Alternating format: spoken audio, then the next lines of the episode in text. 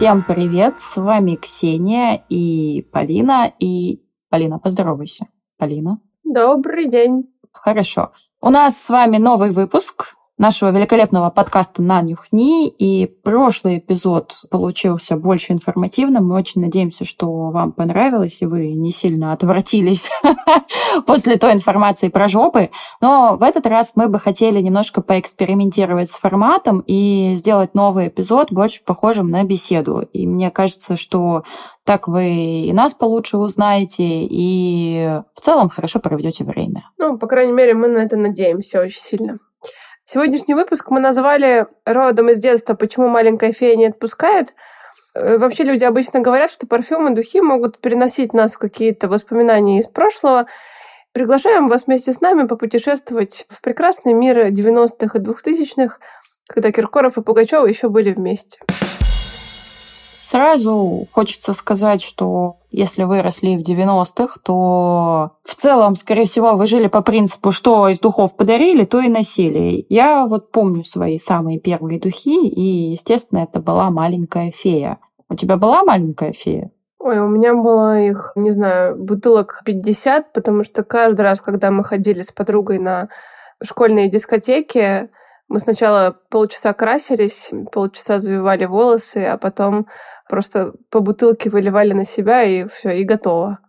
До сих пор помню этот мыльный запах, как будто ты вылил на себя пузырек мыльных пузырей. Я, кстати, не особо пользовалась маленькой феей, что-то вот не так с ней было.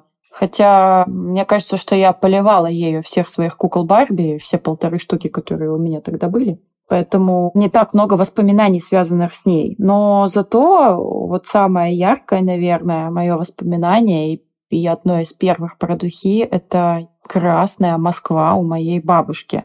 Ассоциация такая яркая, что я как сейчас помню Омск, жара дикая, лето, еще какая-то саранча тогда пролетала из Казахстана. Я боюсь насекомых. И бабушка решила, что меня пора везти в парк аттракционов. И вот этот страх, душная маршрутка, бабушка, пахнущая душной Красной Москвой, саранча, залетающая в открытые окна маршрутки, и все эти карусели ржавые. Как-то, в общем, Красная Москва у меня теперь ассоциируется со страхом и саранчой и железом. Я не знаю, как это объяснить, но вот какой-то такой экспириенс был в моей жизни. Это реально какой-то хоррор. Просто какой-то омский Шьямалан должен его снять. С саранчой. Вот я хочу, чтобы там была большая саранча, пахнущая Красной Москвой. Простите, пожалуйста, мы, мы абсолютно нормальные люди и даже не пьем во время записи. Мы опять раздаем бесплатно гениальные идеи. Я не знаю, смешанные чувства по этому поводу. Могли бы заработать. У тебя бабушка пользовалась Красной Москвой, а мои родственники, честно говоря, ее никогда не юзали, насколько я помню, что вообще странно. Но зато моя бабушка очень любила «Болгарскую розу». Может, вы помните? Мне кажется, что она была практически у всех. Это такие деревянные пузыречки с откручивающейся крышки, а внутри был стеклянный пузыречек с духами. Мне кажется, что у бабушки она есть до сих пор. Я очень хочу ее на обзор у нее затыбзить. Но вообще, когда ты маленький, чаще всего ты пользуешься ароматами родственников, братьев, сестер, родителей, бабушек и дедушек. Вообще у меня вот этот период взросления, да, между тем, как ты пользуешься духами кого-то другого и начинаешь пользоваться потом своими и покупать себе духи сам. Это, знаете, когда в детстве я слушала Ивана Шек Интернешнл и Андрея Губина, прости господи, а потом начала фанатеть от «Фабрики звезд» и «Короля и шута» одновременно. Вот этот переход у меня ассоциируется именно с этим. У меня это был Влад Сташевский. Господи боже. Да, тяжелое, тяжелое детство. Тяжелое детство. С русской эстрадой, да. По поводу того, что таскать у взрослых духи, я помню, что моя старшая сестра просто напрочь мне запрещала трогать ее эклад. Ты не помнишь, чья фирма? Это Ланван, по-моему. Да, это был Ланван. Духи эти были в стеклянной какой-то коробочке. Естественно, мне очень хотелось ими попользоваться. Они, возможно, даже мне не нравились, но тогда, раз у сестры старшей есть, значит, надо и мне.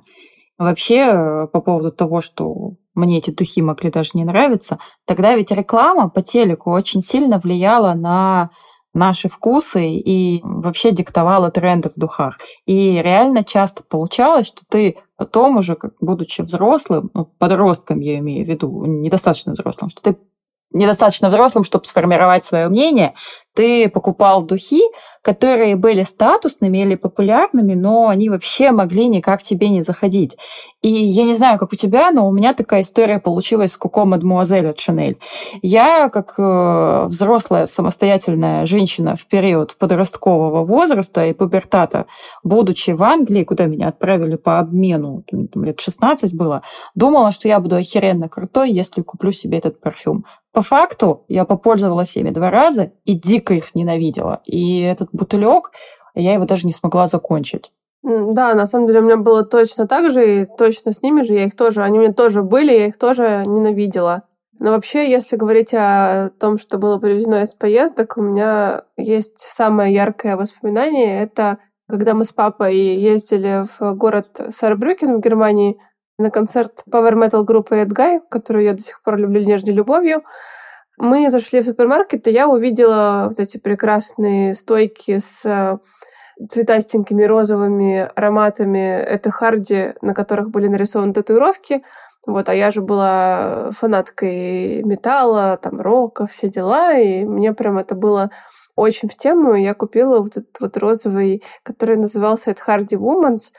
Вот, я до сих пор помню этот отвратительный запах, у него какая-то сладость, смешанная с совершенно мерзкой горечью. Я просто их все выбросила в какой-то момент.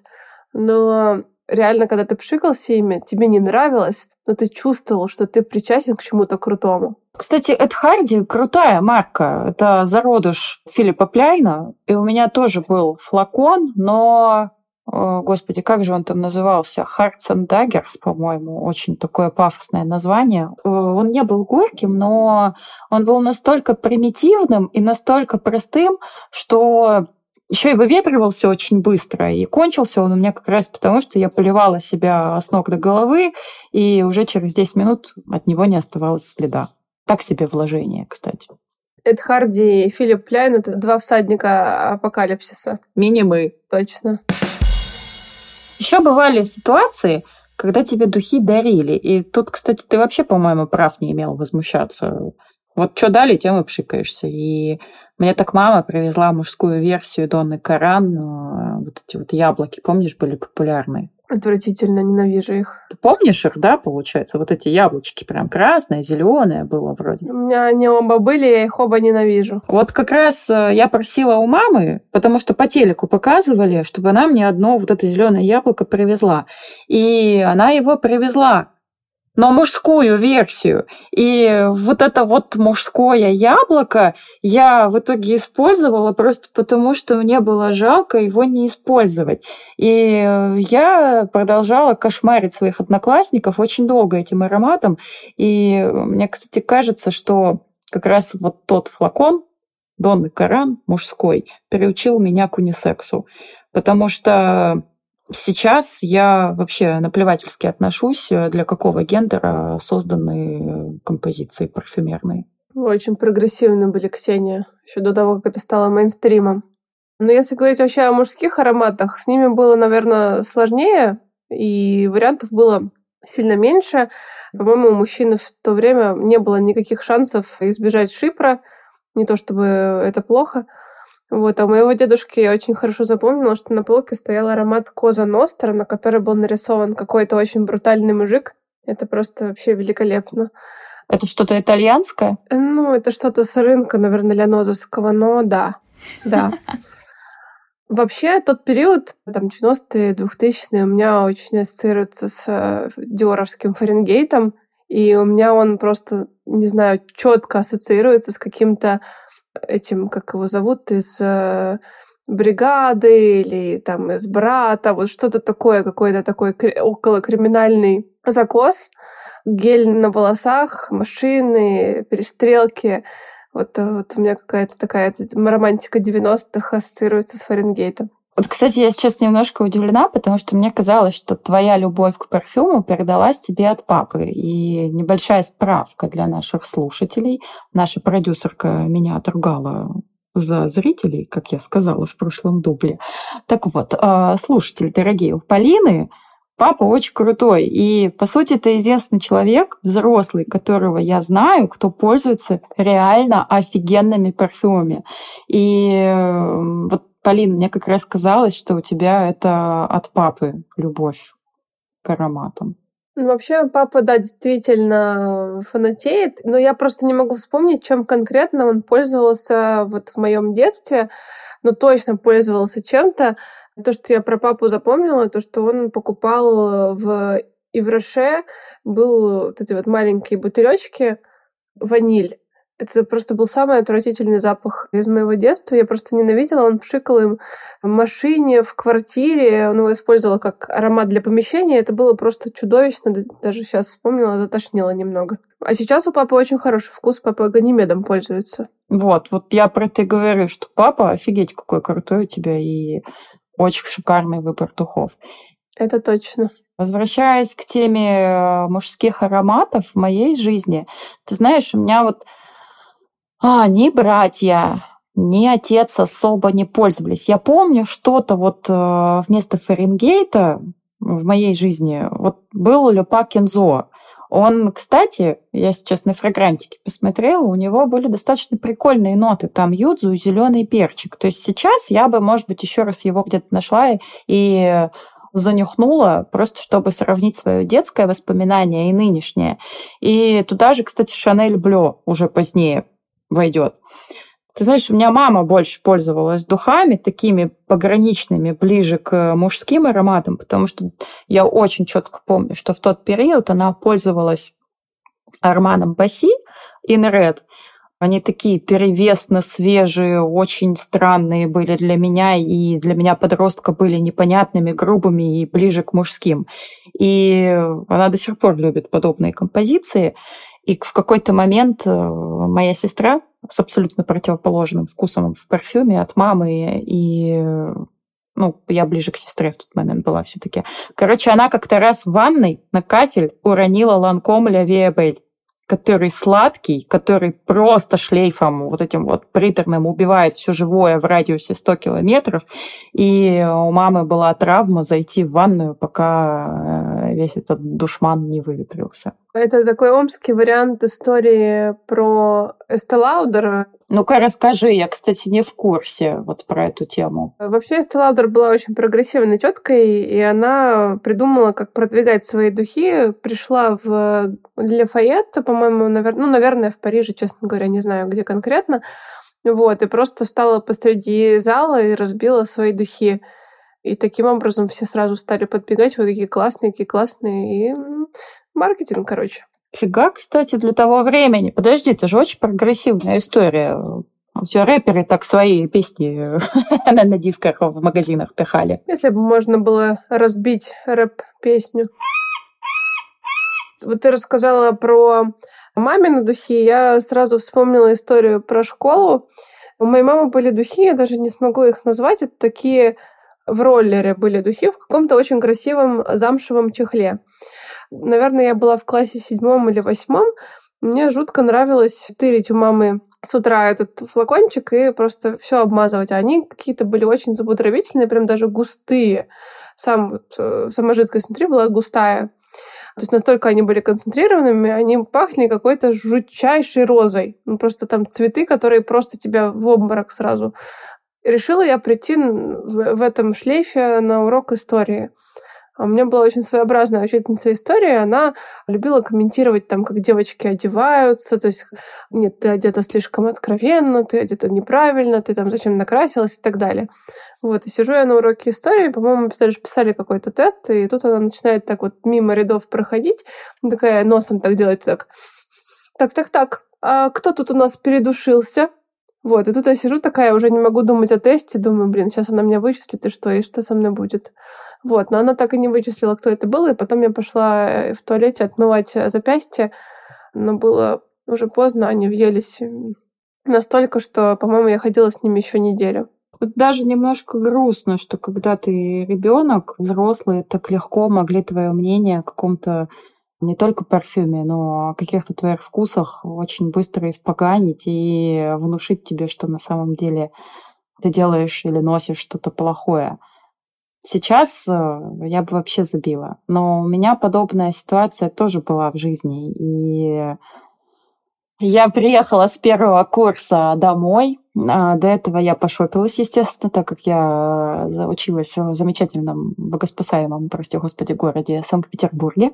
И я пошла куда? Куда я могла пойти на первом курсе? В магазин Киры Пластининой, пока он был. И увидела там духи Кира. Так они и назывались, Кира. Я их понюхалась. Они, естественно, были очень душные и сладкие. В тот момент мой вкус еще не до конца сформировался. Я думаю, все, надо брать лучшие духи на свете. Кира Пластинина, ты гений, бог. Да, я беру. Я переезжаю домой, душусь, естественно, перед каким-то ужином. И жена моего брата, я уверена, что она слушает этот подкаст, Настя, привет, она в какой-то момент произносит фразу: «Почему так воняет кошачьей мочой?» И здесь я понимаю, что, скорее всего, вот эти сладкие духи, они вызвали у нее какую-то не очень приятную ассоциацию, и я... тихонечко вышла из-за стола, тоже пошла отмывать свои запястья, шею, как могла. И больше я никогда не пользовалась духами Киры Пластининой. Здесь я могу, наверное, только поблагодарить свою родственницу за то, что она так сказала, потому что духи были реально отвратительные. Это было просто ужасно. Ну вообще, Кира, любим, уважаем, преклоняемся. Всего тебе самого хорошего. Спасибо тебе. Да, спасибо за наше счастливое детство. Вообще, наш разговор натолкнул меня на воспоминания о своей коллекции. Я прям визуально помню эту полочку под кодовым названием «Набор маленькой шлюхи», где пять эскад, шесть разных Москина, вот эти вот розовые Эд Харди, и вот это все вот просто какое-то цветастое непонятное нечто. Причем всегда интересовало, как они все время выпускают абсолютно одинаковые ароматы, ну, та же самая эскада. Они абсолютно все одинаковые, но каждый раз в новый, блин, в новый цветастый, новый оттенок розового. Но мне нужны были они абсолютно все, потому что это статусность, это красиво. Я что-то просто выпала с набора маленькой шлюхи. Простите. Мне кажется, наша продюсерка просто нас когда-нибудь всех задушит и восемнадцать плюс налепит на наш подкаст. Ты знаешь, у меня ведь тоже была такая коллекция, только туда еще входила мандарина Дак и Москина I Love Love. Вот я... Они были абсолютно одинаковые, везде этот чертов цитрус. А, ты же знаешь, да, что тогда вообще в целом цитрус пихали абсолютно в любую композицию парфюмерную. Да-да, мне кажется, что вообще цитрус был идеальной, дешевой и беспроигрышной базой для любого парфюма. Ненавижу его тоже, кстати, абсолютно ненавижу. Ну да, и с того момента, если сейчас на мою парфюмерную полку посмотреть, у меня нет ни единого цитрусового аромата. Я просто их избегаю, как огня. Если только где-то слышу этот чертов лимон, апельсин, что угодно, я просто как бес плавлюсь от креста. Как мальчика из фильма «Омед», который к церкви подъезжает. Да-да-да, да, это я. Да. Еще я даже не знаю, таких духов было очень много. И, слушай, мне кажется, каждая вторая женщина тогда носила жадор, нет? Больше скажу тебе, я была этой женщиной очень долгое время. Хотя реально парфюм на женщину такую уже состоявшуюся, но меня это вообще не смущало. Я все время вспоминаю очень красивую Шарлиз Терон из рекламы, и мне так хотелось быть на нее похожей. Это была Шарлиз Терон, офигеть. Да. О, круто. Ну, Шарлиз Терон, в телеке, конечно, это все смотрелось очень выигрышно, и хотелось быть как Шарлиз Терон, а на самом деле ты ребенок из Алтуфьева или из Омска. И телек — это шляпа какая-то. И слава богу, что сейчас мы выросли, наконец, и можем выбрать что-то из селективной парфюмерии. И я не знаю, я не смотрю телевизор, но мне кажется, что последний раз, когда я там как-то включала его у родителей, я не видела такого количества рекламы про духи. Я хотела еще сказать, что На самом деле, даже несмотря на то, что рекламы нашей молодости, они продвигали какие-то ароматы, которые, возможно, были не очень так-то хорошим парфюмерным продуктом, ну, это вопрос вкуса, да, опять же, мы вообще абсолютно никого не осуждаем ни за что. И сами пользуемся шипром, и этими духами Саша, и Мистер Икс, вот. Но... У меня четкая ассоциация конкретных звезд с конкретными ароматами. То есть, и вообще чаще всего реклама парфюма — это прям произведение искусства. И это было очень круто. Ой, это же, помнишь, была реклама Кензо с дочкой Энди Макдауэлл, где ее колбасило под крутую музыку? Нет, где в нее да, там да, какой-то да, бес да, вселялся. Да, и, да, это было очень круто. Вот это прям стильно. И я уже, конечно, на рекламу не велась в том возрасте. И в целом мой принцип на покупке духи стал больше выглядеть как «Ммм, это может вонять, как мы с тобой всегда говорим, это воняет дохлым дедом на берегу реки, в старом ковре беру, это мое». Поэтому, ну, уже реклама Кензо на меня не действует, к сожалению или к счастью. Так что, но, но, но тем не менее, реально некоторые ролики очень красиво сняты, и все равно хочется подойти после этого и понюхать ту или иную банку в магазине. И приобщиться к какому-нибудь Джонни Деппу с волками в пустыне. Или кто там еще был? Ладно. Вот какой-то интересный у нас выпуск в этот раз получился, больше про воспоминания, но я надеюсь, что мы тоже смогли вызвать у вас какие-то приятные моменты из детства в памяти и порадовать, что ли, как это сказать еще. И тут, наверное, самое время напомнить, что у нас еще есть одноименный телеграм-канал «Нанюхни». В нем мы делаем всратые обзоры на парфюмерию и обсуждаем всякое интересное. Приглашаем вас почуфанить за парфюмы из вашего детства.